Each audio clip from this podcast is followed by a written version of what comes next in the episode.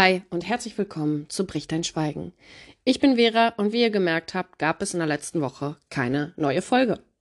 Es gab vor gut anderthalb Wochen eine Umfrage in meiner Instagram Story, ob ihr auch damit leben könntet, wenn Bricht dein Schweigen nur noch alle zwei Wochen kommt. Das ist eine Frage der Kapazitäten, weil dieser Podcast mir natürlich sehr ans Herz gewachsen ist, mir viel Spaß macht und ich dieses Projekt gerne weiterführen möchte, ich aber eben schauen muss, ja, wie ich neben all dem meine Selbstständigkeit aufbaue. Unabhängig davon habe ich dieses Jahr gesundheitlich mal wieder schön ins Klo gegriffen.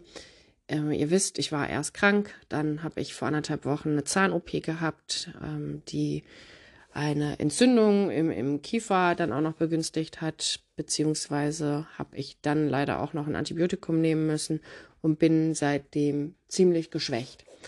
In der Kombination ist es für mich natürlich wesentlich einfacher, einen Podcast alle zwei Wochen erscheinen zu lassen und mich ja im Moment um meine Gesundung zu kümmern und in naher Zukunft eben dann um die Nebenselbstständigkeit. Wenn ihr Lust habt, mich zu unterstützen, könnt ihr auch über Instagram, über Bericht einschweigen, direkt auf meinen PayPal-Link kommen, wo ihr mir zum Beispiel einen Kaffee gut schreiben könnt. Ähm, was dabei wichtig ist und zu beachten, steht in der Information, wenn ihr auf den Link klickt. Ich würde mich darüber sehr freuen. Ihr müsst aber wissen, ihr solltet dann eben freiwillige Spende dort in den Verwendungszweck schreiben. Das ist überhaupt kein Muss, aber es ist eben eine Möglichkeit, mich zu unterstützen, das alles hier weiterlaufen zu lassen. Heute geht es um ein Thema, was ich ja die letzten zwei Wochen auch wieder am eigenen Körper spüren konnte. Ich musste mir für diese Folge etwas Zeit nehmen, um ja, sie stückweise aufzusprechen, weil mir wirklich noch viel Energie fehlt, mein Kopf ein bisschen wie Watte ist, ich nicht immer unbedingt die richtigen Wörter finde, also konzentrieren mir sehr schwer fällt.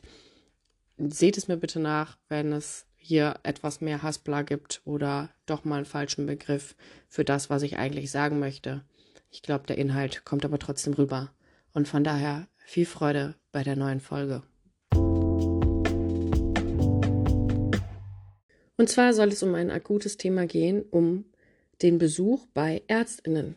Ich möchte gern erst etwas über meine Erfahrungen sprechen und dann noch etwas auseinandernehmen, warum es dann eben nicht nur bei mir, sondern auch bei vielen Überlebenden Probleme gibt, dem nachzugehen. Denn dass man selbstverständlich einfach so, wenn man irgendwas hat, zum Arzt geht, ist für gesunde Menschen normal für Überlebende oftmals nicht. Ich habe schon recht früh die Erfahrung gemacht, dass unterschiedliche Ärztinnen übergriffig sind. Sei es von meinem ersten Zahnarzt, der mir damals mein Lippenbändchen schneiden wollte und mir nicht erklärt hat, warum, wieso, was jetzt passiert, der die Spritze gesetzt hat, aber meine Angst danach, ja, wurde so groß, dass ich meinen Mund zugelassen habe und man mir gedroht hat und alles versucht hat, mich auszutricksen. Meine Mutter da auch eher eine passive Rolle hatte, beziehungsweise ja auch eher verächtlich war als ähm, verständlich und ich da auch zum ersten Mal jetzt wirklich so die Erfahrung gemacht hat, ich glaube mit sechs, sieben Jahren, da passiert hier was und, und keiner sagt mir, was hier eigentlich los ist. Es war in den 90er Jahren auch nochmal eine andere Herangehensweise an, an Untersuchungen bei Kindern als jetzt, absolut. Und ihr wisst, ich bin ja nach der sexualisierten Gewalt, also nach der Haupttat, bin ich dann, ja, glaube gutes Dreivierteljahr äh, ins Krankenhaus gekommen wegen der Erblindung. Ne? Also erstmal Kopfschmerzen, also starke Migräne, dann ja Grauschleier sehen bis hin zur Erblindung. Und ich war dort neun Monate in unterschiedlichen Krankenhäusern, meistens auch alleine. Ich habe dort zum Beispiel eine Lumpalpunktion, also mehrfach machen müssen, weil angeblich da Unterlagen verschluddert wurden. Beim zweiten Mal durfte eine Assistenzärztin bei mir üben. Ich weiß nicht, alle, die schon mal eine Lumpalpunktion gemacht haben, wissen, wie schmerzhaft das ist. Gerade für so ein Kind. Damals war es auch so, dass man danach 24 Stunden auf dem Bauch liegen musste. Man durfte sich nicht auf den Rücken legen. Äh, da war man zu fünft in einem Dreibettzimmer, weil natürlich alles überlastet war. Und wenn man dann noch eine Assistenzärztin hat, die sich darüber freuen darf, an einem Rücken zu üben und natürlich weder beim ersten noch beim zweiten noch beim dritten Einstechen genau den richtigen Punkt findet, um das Gehirnwasser ziehen zu können, ja, das ist sehr schmerzhaft. Ich habe geschrien, ich habe mich gewehrt, es haben sieben Leute mich auf diesem Tisch festgehalten, ich habe die Bilder immer noch vor mir. Ähm, erst hat man es zu zweit versucht und gut auf mich eingeredet, aber ich hatte panische Angst. Man hat mir nicht erklärt, was, was passieren wird. Man hat auch, äh, ja, also Psychoedukation in dem Sinne gab es einfach überhaupt nicht. Und ich weiß, wie die Tür aufgeschmettert wurde und da mehrere Personen reinkamen und ja, man mich mit neun Jahren eben fixiert hat am Tisch mit unterschiedlichen Händen und mit sechs, sieben Leuten, die dort ja gewaltsam Druck auf mich ausgeübt haben, um diese Untersuchung machen zu müssen. Danach war man natürlich völlig fertig und danach durfte ich mir natürlich auch noch anhören, was denn, also wie unverschämt ich denn war und dass das ja alles irgendwie, ja, hätte gar nicht sein müssen und und und. Bei der bei der dritten Dumpalpunktion habe ich dann einfach alles nur noch über mich ergehen lassen. Ne? Ich habe da in unterschiedlichen Krankenhäusern unterschiedlich schlimme Erfahrungen gemacht, dass ähm, ja man jedes Mal, wie gesagt, nicht mit mir gesprochen hat. Ich bin, ich weiß noch, als ich im Uniklinikum Essen war, auch alleine natürlich, bin ich irgendwann spät abends sogar noch abgeholt worden zu irgendwelchen Untersuchungen. Ich bin zu, ja, kleinen Untersuchungsräumen gefahren worden, habe ich ja, glaube ich, auch schon mal erzählt, wo ich auf dem Schachbrett Muster gucken musste, also so ein Monitor und mir so kleine Goldplättchen mit Elektronen in die Augen, also in, in unters Auge so gelegt wurde. Ich durfte nicht zwinkern.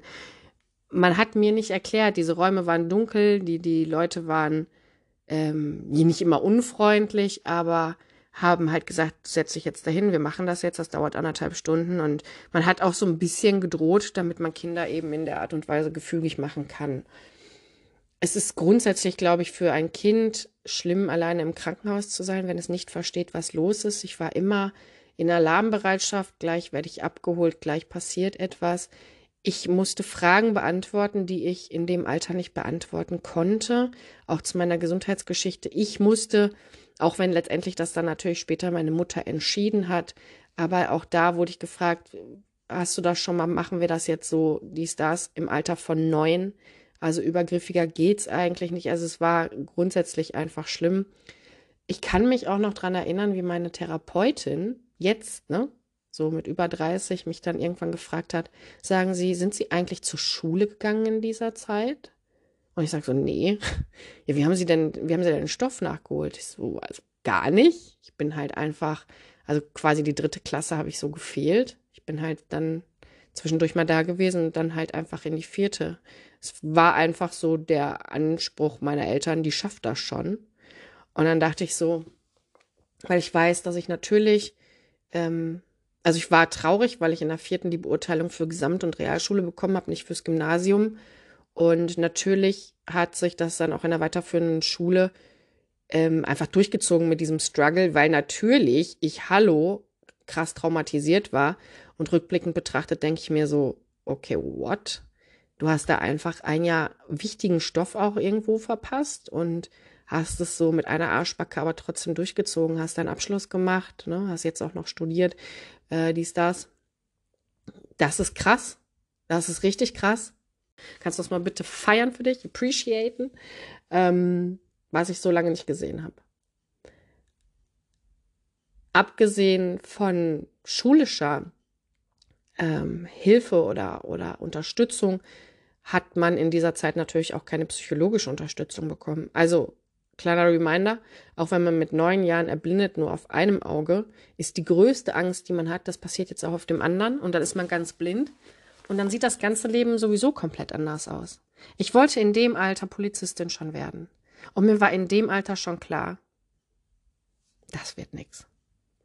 Mir war klar, dass wenn ich blind werde, ich natürlich auch noch mal mehr Opfer werde, weil vergessen wir so sehr, wenn wir gesund sind und Menschen, die behindert sind, haben noch mal ein größeres Risiko von sexualisierter Gewalt betroffen zu sein.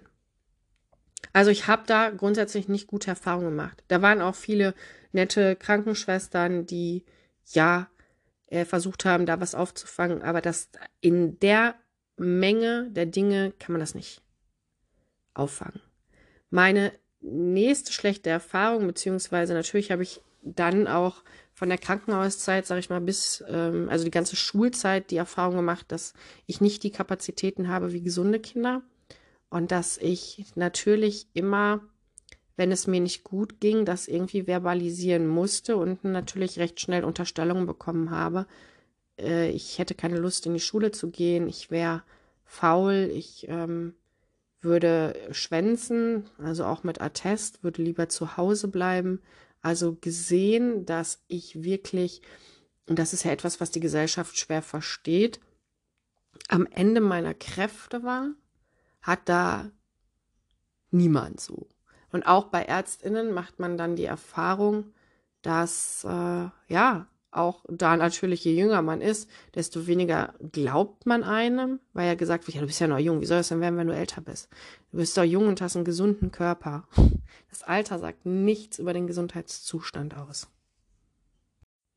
Also selbst in der Schule habe ich die Erfahrung gemacht, dass, dass Leute oder Kinder, Kinder sind ja grausam gerne, nicht verstehen konnten, wieso ist die jetzt schon wieder krank? Und das hatte gar nicht immer unbedingt etwas mit der Psyche zu tun, also auch. Aber es gab eben auch oft genug die Situation, dass mein Körper wirklich durch die psychische Situation zu Hause und ne, die grundsätzliche, das, was mir passiert war, extrem geschwächt war, Kopfschmerzen hatte, Übelkeit hatte, Schmerzen hatte, äh, ja, dass dann natürlich schnell gesagt wurde, ah, guck mal, die ist schon wieder krank, in Anführungszeichen. Das macht was mit Kindern. Und dann findet man einen Ausbildungsplatz und dann geht man zu dieser, ich weiß nicht genau, wie die heißt, diese Untersuchung, die man eben machen muss, wenn man noch nicht 18 ist und einen Ausbildungsplatz hat.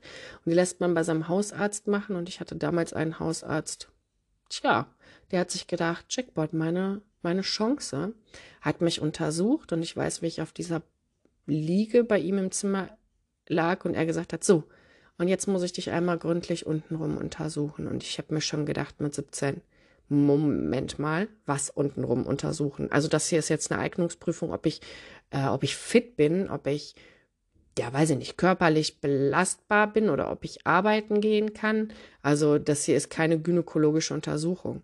Geistesgegenwärtig, ich glaube, ich habe euch das ja schon mal erzählt, habe ich gesagt, ich habe ganz doll meine Tage und dann hat er nur so meine Hose hochgezogen, unter meinen Slip geguckt, das so flatschen lassen, hat gesagt, okay, dann, dann machen wir das nicht.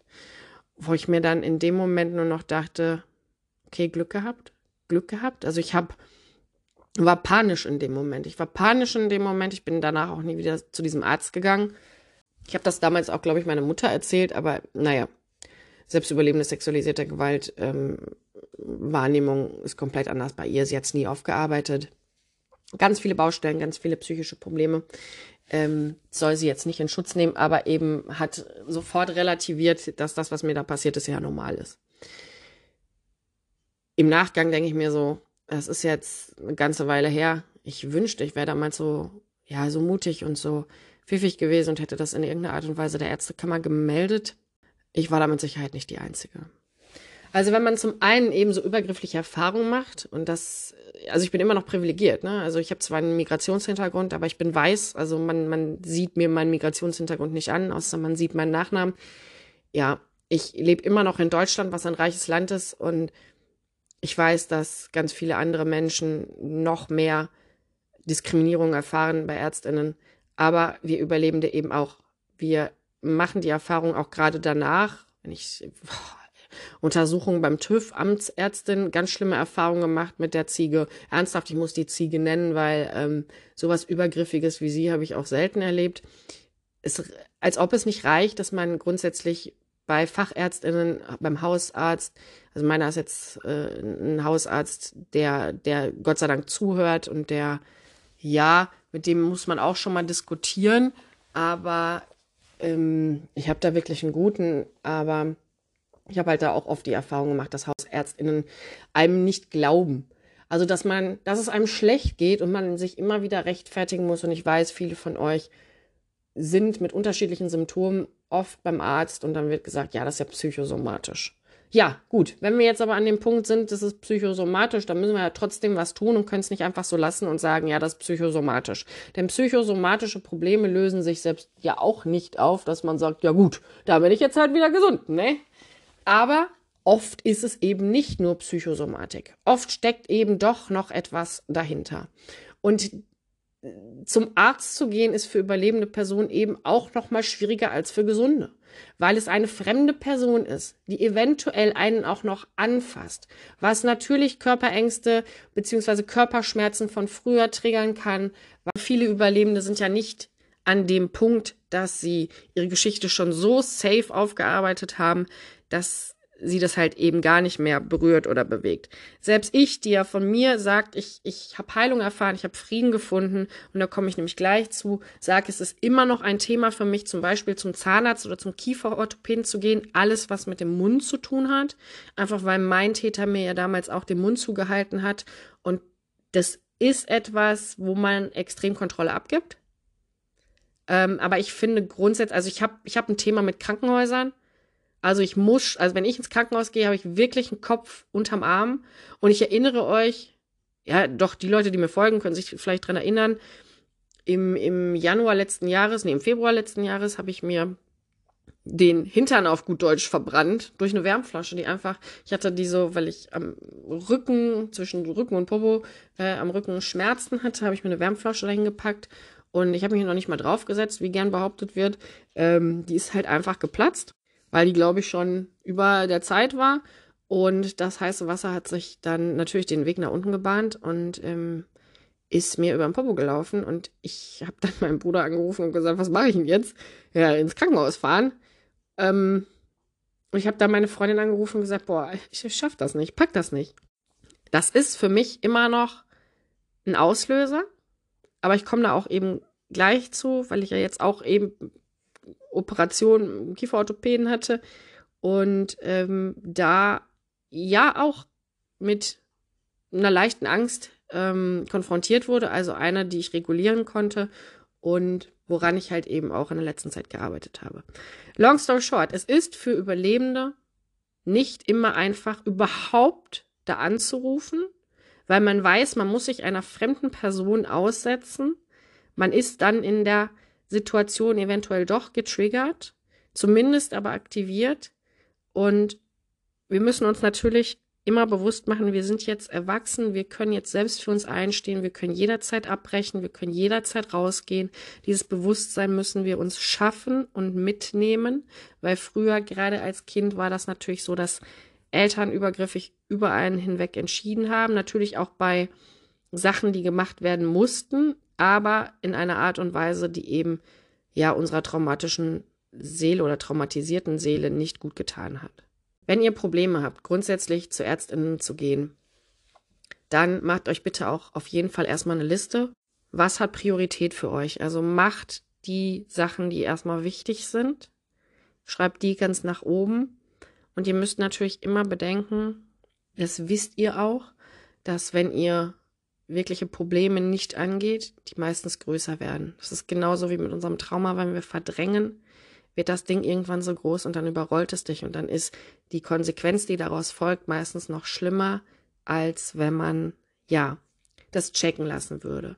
Aber ich verstehe total und ich hatte das früher oft, die Angst dahinter, man geht zum Arzt und dann bekommt man vielleicht auch noch etwas gesagt und weiß nicht, wie man damit umgehen soll. Wenn es möglich ist, nehmt euch jemanden mit. Nehmt euch Support mit. Das Ding ist, ihr seid vorher schon, euer Nervensystem ist vorher schon so in Alarmbereitschaft. Eigentlich müsste man das genauso trainieren, wie man zum Beispiel die Angst bei Hunden vom Tierarzt trainieren kann. Wisst ihr, wie man das macht? Man müsste mit dem Hund, oder wenn man es macht, einmal die Woche, vielleicht auch zweimal, wenn man Zeit hat, man fährt hin, man geht rein, man läuft einmal durch die Praxis, geht wieder raus. Das kommt jetzt natürlich beim Arzt ein bisschen komisch.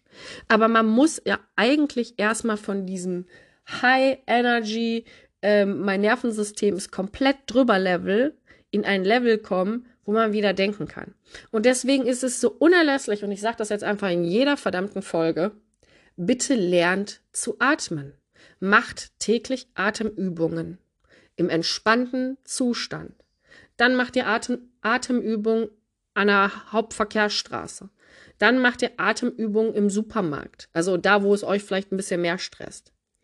Bis ihr irgendwann, also das ist jetzt übertrieben, ne? Aber ich habe Atemübungen gemacht. Das erste Mal nach Corona, als ich wieder in so einem, in so einer, was war das, Lanxess Arena? Nee, ich glaube, es war in Düsseldorf, irgendeine Arena war und ich mein Nervensystem erstmal regulieren musste, weil auf einmal 10.000 Leute um mich herum waren. Ja. Und ohne diese Atemübungen kommt ihr nicht weiter. Wir glauben immer, ja, also wir sind mit dem Hirn so reflektiert und so weit entwickelt. Auch das sage ich jedes Mal, dass sich das irgendwann schon von alleine auflösen wird. Wir können etwas gegen diese Ängste, die wir haben, tun. Natürlich hilft Atmen nicht alleine nur, aber den Körper regulieren, den Körper wieder runterbringen, den Körper sich nicht reinsteigern lassen noch mehr, ist eben eine der sichersten Methoden, um wieder auf den Teppich zu kommen und nicht in der Panik völlig amok zu laufen. Zum Arzt zu gehen bedeutet ja auch für sich selbst sorgen zu können. Wenn wir das nicht tun und uns selbst geißeln und selbst verletzen, das ist nämlich auch eine Form davon, sich selbst zu verletzen, wenn wir nicht regelmäßig zum Arzt gehen, wo ich dann auch so dachte, ja, scheiße, ich, ich, ich schieb das auf. Ich, also, ganz ehrlich, wenn ich könnte, hätte ich gern alle Ärzte, zu denen ich müsste, in einem Haus. Dann mache ich das an einem Tag. Ich bin aber schon genervt davon, dass ich weiß, ich muss jetzt da noch hin, da noch hin, da noch hin. Ist mir meine Zeit zu schade. Ist aber eben auch eine Form davon, dass wir sagen, ja, wir achten nicht gut auf uns ist einer der wichtigsten Punkte. Ist wichtiger vielleicht als, ähm, weiß ich nicht. Selbstliebe zu finden, will ich jetzt nicht sagen, weil das gehört ja beides zusammen. Aber für sich gut zu sorgen ist, ist extrem wichtig. Weil wenn wir den Punkt vernachlässigen, ne, dann schaden wir uns letztendlich selbst. Und dann hat es halt eben gar nichts mit Selbstliebe zu tun.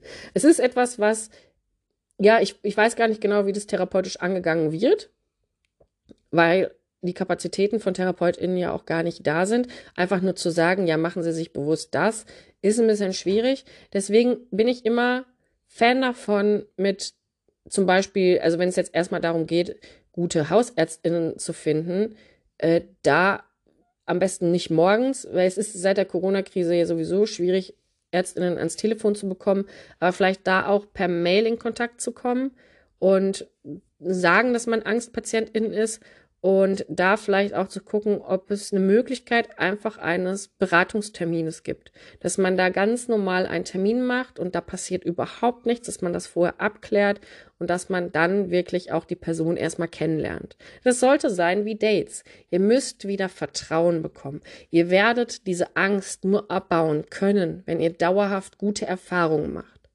Und kommen wir jetzt zum, zum, zur Zahnarztgeschichte alles, was am Kopf ist, tut natürlich auch nochmal anders weh.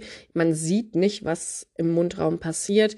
Ähm, es ist, wie gesagt, für viele da auch einfach ein extremer Kontrollverlust. Und auch da das Problem, man kann natürlich sagen, ich mache das unter Vollnarkose, klar, aber auch das ist natürlich weglaufen.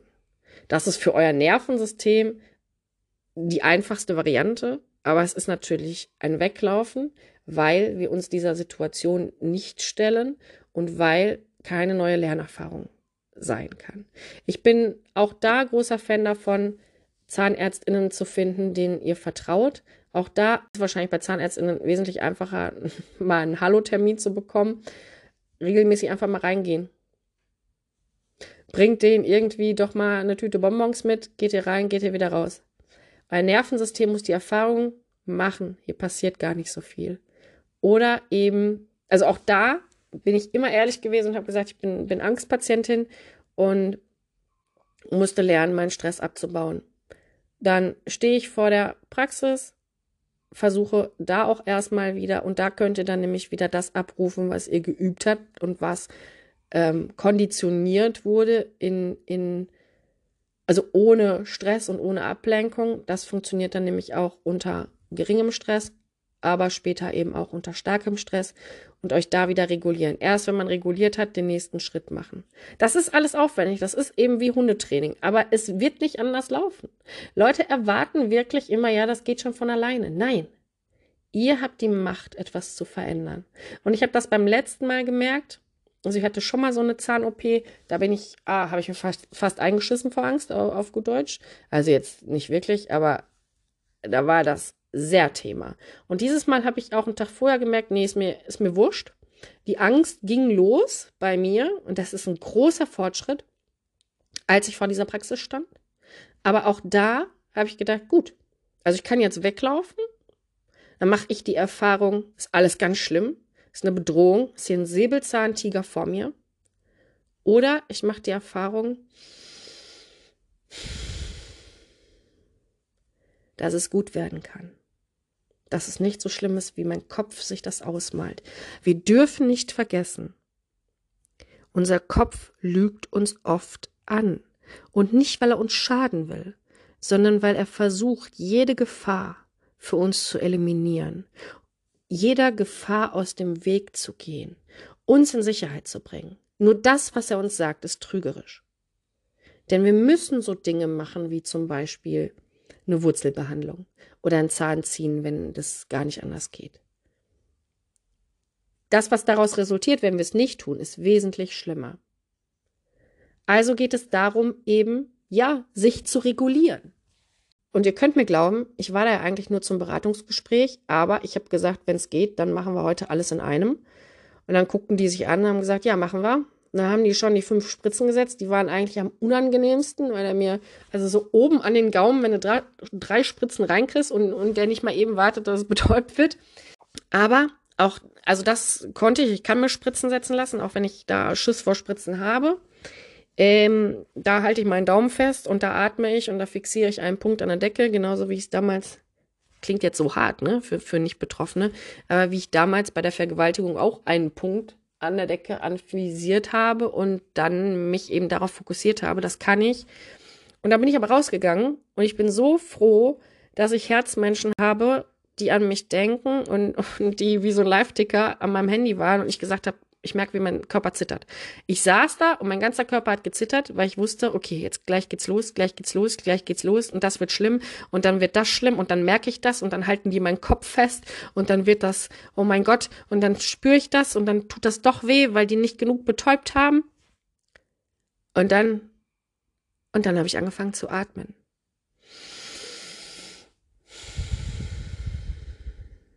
Ich habe erst mit dem Mund ein mit der Nase lange aus und bin dann komplett umgestiegen auf Nasenatmung. Ihr müsst euch mal beobachten, wenn ihr Stress habt. Mit was atmet ihr? Mit dem Mund oder mit der Nase?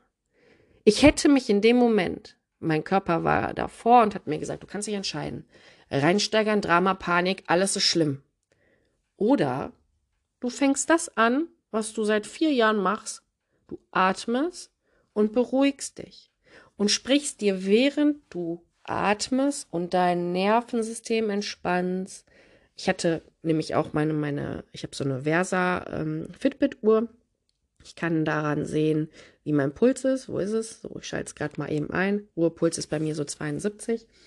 Ähm, ich hatte irgendwas, was war es? 110, 100, 115? Und habe auf diese Uhr geguckt und habe geatmet mit Nasenatmung und habe Affirmationen gesprochen währenddessen. Alles wird gut. Ich mache das hier für mich, für meine Gesundheit. Das, was hier passiert, tut mir gut. Niemand will mir etwas Böses. Alles wird gut gehen. Ich brauche keine Angst haben. Ich bin stark. Ich schaffe das. Genau diese Dinge. Ja, und vielleicht dauert es drei, fünf Minuten und ich bin geübt mit Atemübungen. Ich bin wirklich geübt, mich da wieder runter zu regulieren. Aber ich bin mit einem Puls von 71 wieder reingegangen. Ich bin entspannt da reingegangen. Und die ganze Sache war nach drei Minuten, vier Minuten, fünf Minuten vorbei. Und ich habe jetzt zweimal in Extremsituationen, also gerade wenn es jetzt so um operative Sachen geht, die Erfahrung gemacht, es ist nicht so schlimm. Und ich weiß, wenn mir das das nächste Mal passieren wird, Gott bewahre, aber dann ist mein Nervensystem, es hat schon wieder eine neue Erfahrung gemacht. Wir können unser altes Denken, unsere alten Verhaltensweisen, unsere alten Verhaltensmuster beziehungsweise sogar unsere Verhaltensketten nur auflösen, wenn wir sie uns bewusst machen, wenn wir ein Alternativverhalten aufbauen. Es ist eins zu eins Hundetraining. Alternativverhalten war in dem Fall Atmen, Affirmationen, mich runterholen, mich stärken und dann eben, allerwichtigster Punkt, neue Erfahrungen machen, altes Verhalten also überschreiben. Das ist möglich, Leute.